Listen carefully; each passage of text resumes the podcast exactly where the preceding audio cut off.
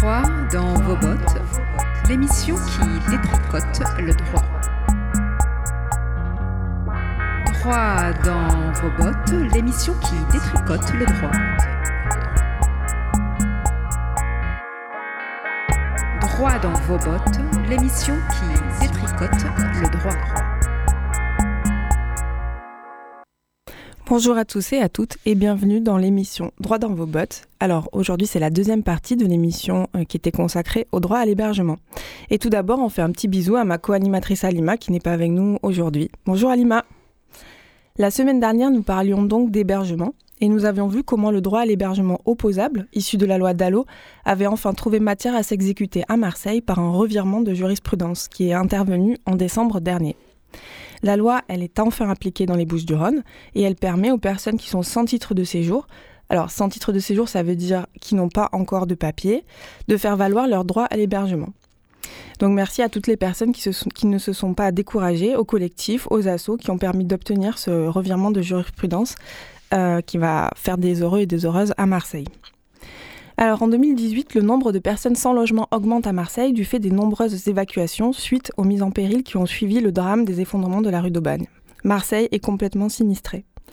Mais à cette occasion, l'état de la ville fait de la pénurie de logements et d'hébergement une cause commune, qui dans les médias et le débat public n'est alors plus le seul problème des personnes en situation de migration. Et comme sur de nombreux chantiers de lutte, il a fallu attendre que le citoyen lambda soit atteint dans ses droits pour que les personnes les plus exposées à la précarité voient enfin leurs problèmes traités. En effet, euh, l'une des choses qui a émergé dans ce débat public euh, au sujet de la pénurie de, des logements à Marseille, c'est aussi la légitimité des squats qui, en temps normal, attirent la suspicion. Et cette fois-ci, euh, comme il n'y avait plus d'autre solution, squatter est devenu légitime en quelque sorte. En tout cas, on en a parlé dans le, dans le débat public et il est devenu un véritable outil de lutte politique et juridique. Alors aujourd'hui, pour parler des squats comme stratégie de lutte juridique, Georgette, militante pour le droit au logement, notamment au sein du collectif 59 Saint-Just. Bonjour Georgette. Salut Claire. Et Gemma, euh, qui elle-même a été une personne concernée par toutes ces procédures juridiques et euh, qui est venue partager aussi son expérience et son expertise. Bonjour Gemma. Bonjour Claire. Alors tout d'abord, euh, on le disait la dernière fois, euh, normalement quand on n'a pas d'hébergement, on peut appeler le 115. Alors Gemma, euh, je crois que tu as, fait ça, tu as appelé le 115. Qu'est-ce que c'est exactement ce 115 avec le 115, moi je l'ai appelé pour, pour nous héberger avec moi et mes cinq enfants. enfin, sont hébergés à l'hôtel, juste hébergement d'urgence pour 18 jours ou bien 18 nuits. Ah oui, c'est pas plus que ça. Donc au bout de 18 jours, qu'est-ce qui se passe? Euh, 18 jours, je reste euh, à l'hôtel, mais la dernière nuit, la préfecture, malheureusement, m'a envoyé le KTF ah à l'hôtel pour quitter euh, le territoire français. Et moi, j'avais entendu que les personnes, en général, elles restent pas très longtemps au 115, alors que c'est normalement l'hébergement d'urgence qui permet que tout le monde ait accès à un hébergement. Genre, elles restent quelque chose comme 10 jours. Oui, c'est ça. Normalement, 10 jours, moi, à cause de l'asthmatique de mes enfants, c'est pour ça qu'on euh, m'a donné 8 jours comme un bonus. Un petit bonus de 8 jours, sympa. C'est ça, c'est ça, oui. Et toi, Georgette, tu, tu, tu, avais quelques éléments à ce sujet. En fait, on, a du mal à comprendre pourquoi euh, ce droit à l'hébergement, il, dure que 10 jours. Pourquoi est-ce qu'il euh, n'y a pas plus en fait, de jours, puisque les personnes sont dans la rue quand elles appellent le 115 le problème avec le 115, c'est surtout qu'il n'y a pas assez de place. Aujourd'hui, à Marseille, on est très très en dessous des moyennes nationales et d'une manière générale, il manque des places. Du coup, les personnes restent peu de temps, ce qui est contre la loi. Normalement, n'importe qui devrait être hébergé sans condition et surtout ne devrait pas être mis à la rue sans euh, solution euh, adaptée à sa situation, donc soit une aide pour retrouver un logement, soit autre chose. Mais aujourd'hui, on compte mal le nombre de places. Et en faisant ressortir les personnes en permanence, déjà on crée un épuisement de la part des gens qui cessent d'appeler et trouvent d'autres solutions. Et en plus, euh, on sous-estime... On, sous-estime le, nombre, de, demandes et de demandes. Et oui, donc en sous-estimant le nombre de demandes, on n'a pas beaucoup de place. Ensuite, on divise ce nombre de places par le nombre d'appels et on dit aux gens, bah voilà, il y a 10 jours. Il y a 10 jours par an et par personne. C'est un peu ça l'idée. Exactement. Là, aujourd'hui, on dénombre que sur 500 appels, il va y avoir deux places. C'est-à-dire que déjà, la première difficulté, c'est de réussir à atteindre le standard du 115. Et ça, il n'y a que 39% des appels qui aboutissent à parler, soit parce que les gens se sont découragés avant, la musique d'attente, elle annonce un délai court, mais en réalité, on attend des heures, soit parce que le 115 raccroche au nez des personnes. Et ensuite, dans ces personnes qui réussissent à avoir le 115, euh, la plupart du temps, il n'y a pas de place. Très souvent, le matin à 8 heures, il y a déjà plus de place pour le reste de la journée. Ouais. Et ça, Gemma, toi, tu as, vécu cette expérience de appeler, appeler et puis ça répond pas? Ah, J'essaie plusieurs fois, mais malheureusement, toujours euh, la réponse négative soit c'est négatif et soit des fois ça répond pas aussi? Oui, ça répond pas. Euh, des fois, je reste une heure, une heure et demie en attente, mais malheureusement, ça sent Avec le téléphone en haut-parleur qui ah. continue à faire une petite musique d'attente, c'est ça? Oui, c'est ça, toujours la, musique d'attente. Euh, je laisse jusqu'à jusqu'à une heure, une heure et demie, toujours comme ça. Alors l'une des stratégies pour faire face à cette pénurie d'hébergement d'urgence, c'est-à-dire ce dont on vient de, parler, le fait que ça ne fonctionne pas, c'est de mettre en place un autre rapport de force qui va être lui politique et juridique, c'est-à-dire en gros d'utiliser les logements vides, euh, c'est-à-dire en fait de squatter pour être en manière de faire valoir ses droits et de dire quelque part bah j'ai pas d'autre choix quoi. Euh, Georgette, euh, quel rapport de force se met en place lorsque des personnes squattent? Qu'est-ce qui se passe en fait en gros? Déjà, pour rappeler des chiffres, à Marseille, on estime qu'il y a 30 000 logements vides et 14 000 personnes à la rue, au dernier comptage. Du coup, beaucoup plus de logements que de personnes qui ont besoin d'un logement. Et la plupart de ces logements, ils sont, ils sont vides. Ce pas des, des propriétés principales ou secondaires ou des locaux d'habitation. C'est des, des endroits qui, effectivement, appartiennent à des personnes, mais dans lesquels on pourrait s'installer. Mais aujourd'hui, en France, le droit de propriété, il est très très fort. Et le droit au logement apparaît comme quelque chose d'un peu moins fort. Du coup, on, crée juste un rapport de force en disant euh, c'est pas logique pour nous d'être à la rue, c'est pas logique pour nous que ces bâtiments soient vides. On rentre dedans et on s'y établit en revendiquant que c'est notre domicile. Donc en gros, on met d'un côté dans la balance le droit de propriété qui est un droit extrêmement sacré euh, dans la Constitution française, donc un espèce de droit inviolable des, propriétaires, euh, qui est aussi sanctionné euh, à la Convention européenne des droits de, l'homme qui garantit le droit de propriété, article 1, protocole 1. On met ça dans la balance et en face, de l'autre côté, on, met le droit à l'hébergement des personnes en disant bah oui, c'est bien gentil de, de, de protéger le droit à la propriété, mais il y a un autre droit là qui est atteint c'est euh, le droit à l'hébergement. Alors nous, ben, on, vous propose de trancher entre les deux. C'est un peu ça? Oui, c'est ça. En réalité, on va perdre tous nos procès de squat. Le, bâtiment va revenir à son propriétaire à un moment. Euh, ce que nous, on fait, c'est essayer d'avoir le plus de délai possible euh, d'occupation de ces endroits-là. Oui, donc en gros, la puissance publique n'aliène jamais la propriété des gens. Elle va laisser les squatteurs un certain temps à l'intérieur, mais elle va jamais, euh, euh, elle va jamais se réapproprier les, logements des personnes, quoi. Non. Après, elle a l'outil de la réquisition, et, celui-là, on, aimerait bien qu'elle s'en saisisse de, enfin, un peu plus, parce que du coup, c'est un peu rageant de temps en temps que ces bâtiments restent vides. Mais sinon, non, les propriétés ne changent jamais. Elles sont juste occupées temporairement par des personnes. Ok, et, vous, Gemma et, Georgette, vous avez déjà été dans, ces situations-là? Oui, euh, j'étais au squat à Saint-Just. Euh, j'ai resté là, j'ai resté là-bas un an parce que malheureusement j'ai pas le choix. Moi j'essaie avec l'assistance sociale pour me trouver un hébergement, mais malheureusement toujours ça marche pas parce que je suis là sans papier et toujours la même réponse que j'ai pas le droit de euh, de gagner un comment s'appelle, logement, bien, euh, soit avec 115, euh, soit d'autres solutions. malheureusement, elle n'arrive pas. C'est pour ça, j'ai pas le choix. Je peux pas rester à la rue avec mes enfants. Et donc la solution du squat, elle a été un peu comme euh, finalement le bon, une bonne opportunité pour trouver un endroit où s'établir. Oui, bien sûr, bien sûr. On est resté là pendant un an. On est dans, comment dire, dans une sécurité. Et on est c'est mieux que la rue. Et pour rappel, le bâtiment dont, tu parles, Gemma, que tu as squatté, c'est un bâtiment qui appartient à l'église, qui à cette époque-là était vide depuis plus de neuf mois, mhm. qui était immense, mhm. avec euh, des chambres, des salles de bain, euh, des espaces collectifs pour faire des réunions, une grande cuisine, et tout ça était inoccupé. Voilà. Alors depuis 2019, avec la loi Elan notamment, euh, le cadre un peu juridique s'est extrêmement durci concernant les squatteurs et on a vu les médias s'emparer de ce sujet en montant les petits propriétaires contre les squatteurs. Comme si les squatteurs allaient s'emparer des logements durant les vacances des propriétaires ou le séjour d'une personne à l'hôpital dès que les logements seraient vides. Alors en réalité, c'est pas comme ça que ça se passe, parce que ça réduirait à néant en fait notre tentative de squatter. Est-ce que Georgette, tu peux nous, expliquer un peu mieux quelles sont les conditions à réunir pour faire valoir son droit à l'hébergement à travers le fait de squatter? Oui, du coup, quand on squatte un bâtiment, euh, il y a une sorte de jurisprudence qui donne 48 heures d'occupation d'un lieu. C'est-à-dire que si on peut prouver qu'on est là depuis plus de 48 heures, ce qui est en réalité le délit de flagrance, on peut euh, affirmer que ce, cet endroit est notre résidence et notre domicile principal et du coup faire valoir un droit à l'hébergement et dire il va falloir qu'il y ait un huissier et une décision de justice pour nous sortir de ce bâtiment-là. La police peut pas arriver et euh, mettre tout le monde dehors, on est protégé quelque part par la loi.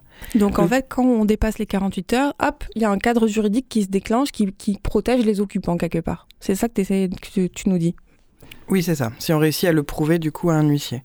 Techniquement, la loi, elle dirait qu'au bout de 5 minutes dans un hébergement, on, pourrait le revendiquer comme le nôtre, mais il y a cette jurisprudence des 48 heures. Cette jurisprudence, elle n'existe pas si les bâtiments sont, ce que tu disais, des, résidences principales. C'est-à-dire qu'un propriétaire qui part en vacances pendant deux semaines, qui peut prouver devant la police que c'est son domicile principal, on passe pas par toutes ces choses-là juridiques. La police arrive, elle met les gens dehors, point final. Exactement. Du coup, euh, il y, a des stratégies pour essayer de déterminer des bâtiments sur lesquels effectivement il se passe rien et il se passera rien. ils ne sont pas des domiciles principaux, ils sont des des bâtiments publics. Des bâtiments publics, des bâtiments sur lesquels il y a de la spéculation. Et à Marseille, on est très fort avec ça à la rue de la République. Mhm. Euh, voilà. Ok.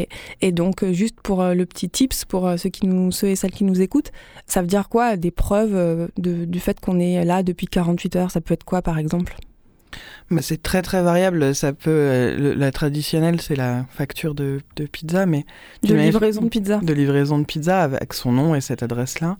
Mais d'une manière générale, euh, des photographies euh, de vie dans ce lieu-là, des ouvertures de, de, de contrats. d'assurance, d'assurance, etc. Tout, tout, ce qui prouve que on s'y est établi désormais et qu'on le revendique comme, comme le lieu dans lequel on vit et donc à partir de là, donc les 48 heures euh, passées, un cadre juridique se déclenche.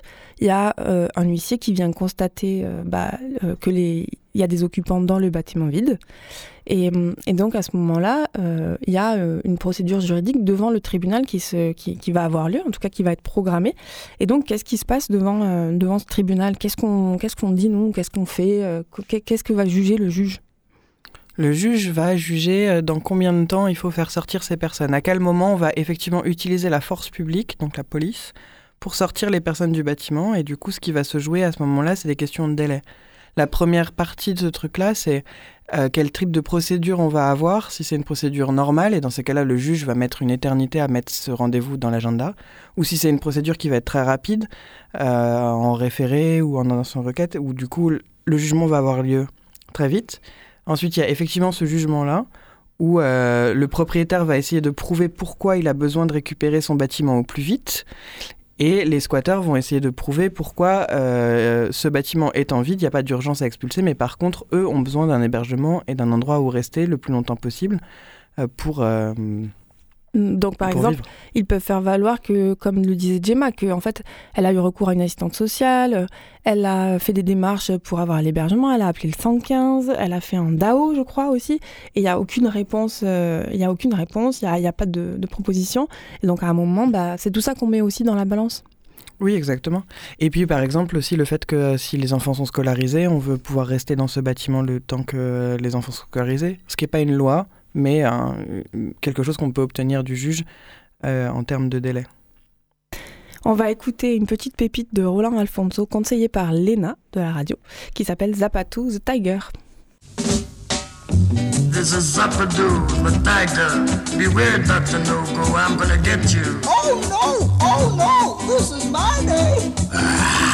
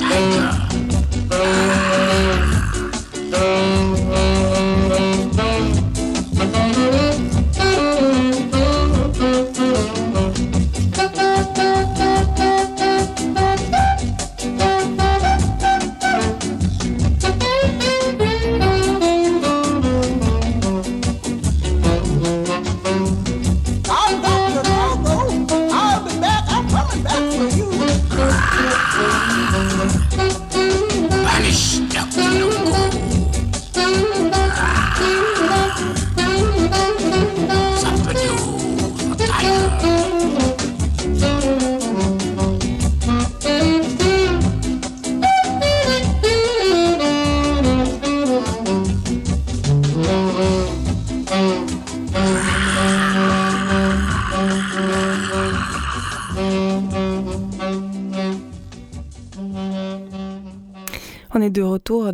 Dans vos bottes avec aujourd'hui Georgette et Gemma pour nous parler du, fait de squatter comme un outil juridique.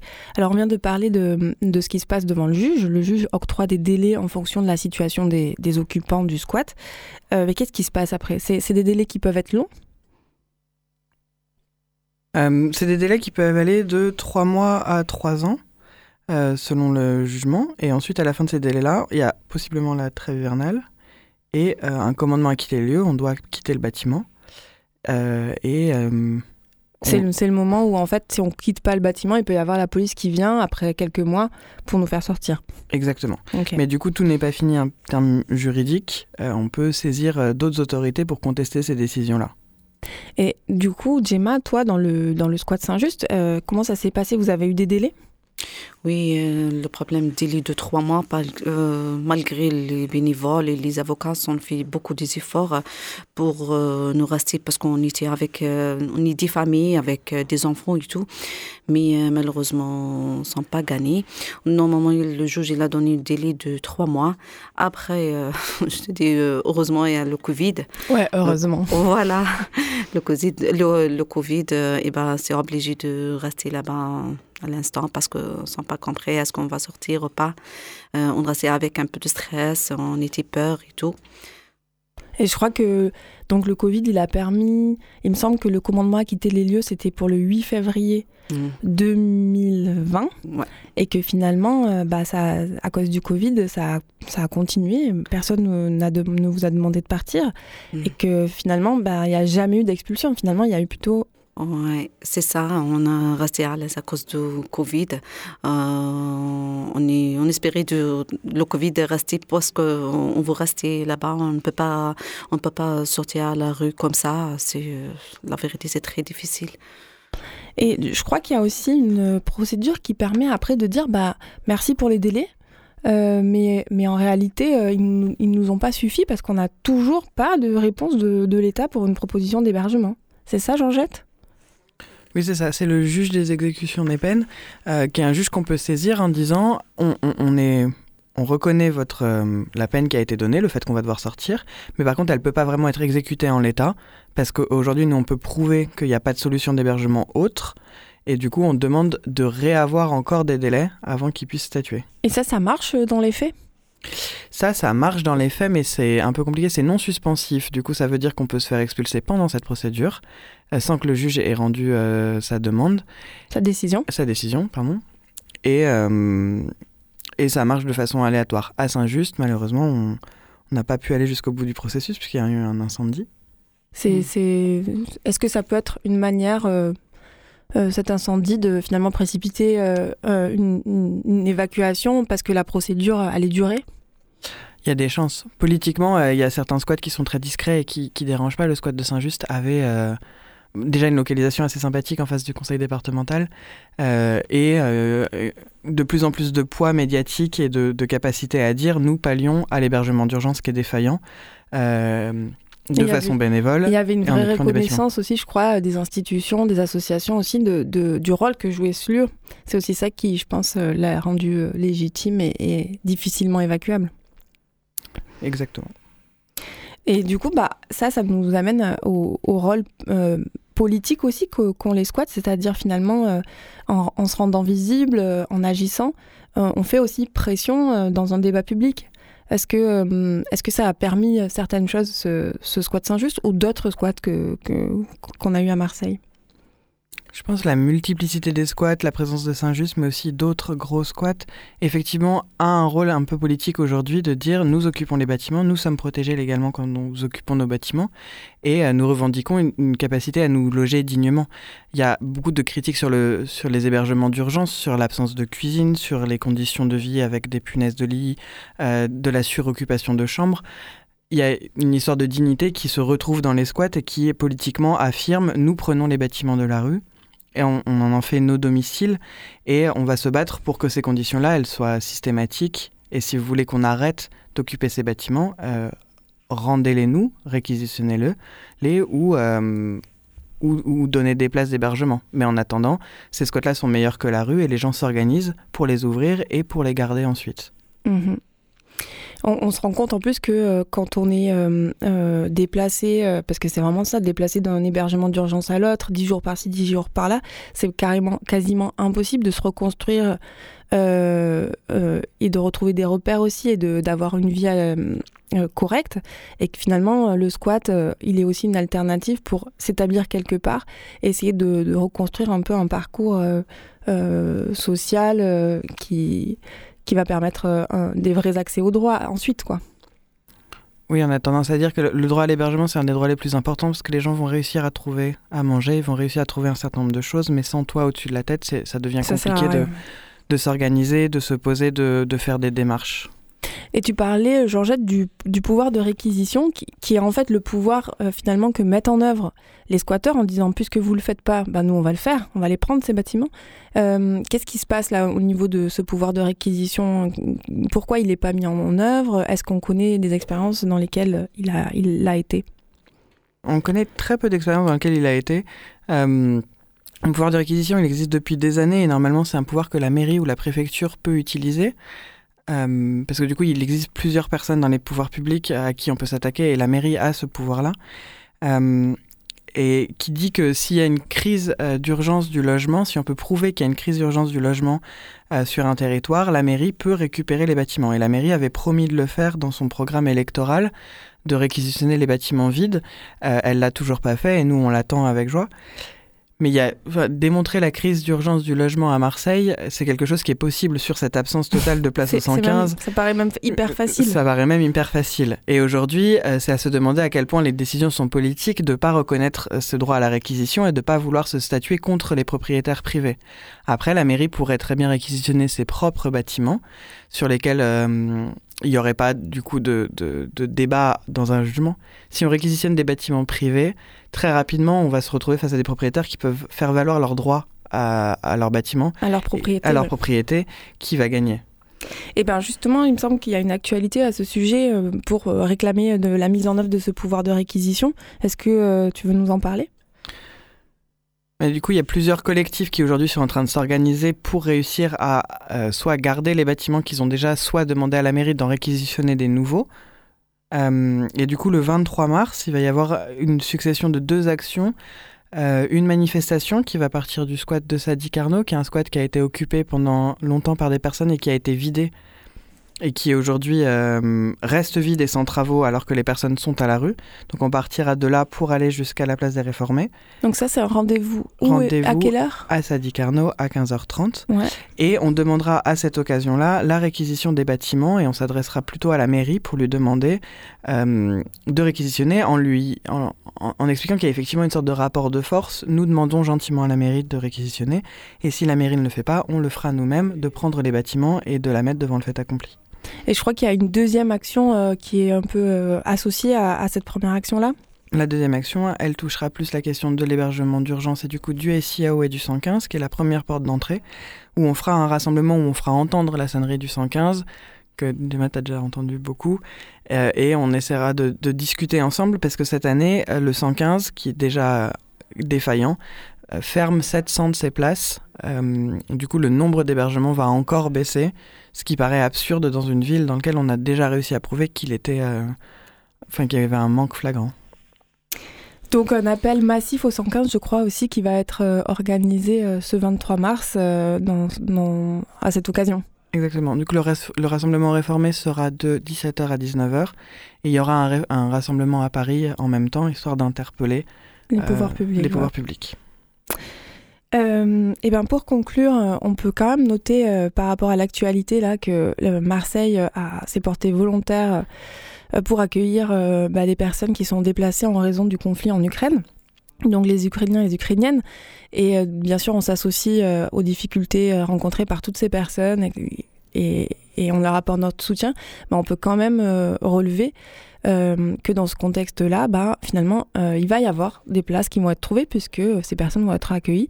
Et donc, c'est aussi une bonne nouvelle et on, on espère, je ne sais pas ce que vous en pensez, que euh, le maire va peut-être mettre en œuvre ce pouvoir de réquisition. S'il le fait, ce serait un, un, un, très bon précédent et on espère qu que ce sera ouvert à absolument toutes les nationalités, situations administratives, etc. Un droit inconditionnel. Je vous remercie beaucoup. Euh, merci Gemma, merci Georgette et merci. je vous dis à très bientôt pour euh, au mois prochain. Au revoir. Au revoir. Au revoir, merci. Droit dans vos bottes, l'émission qui détricote le droit. Droit dans vos bottes, l'émission qui détricote le droit. Droit dans vos bottes, l'émission qui détricote le droit.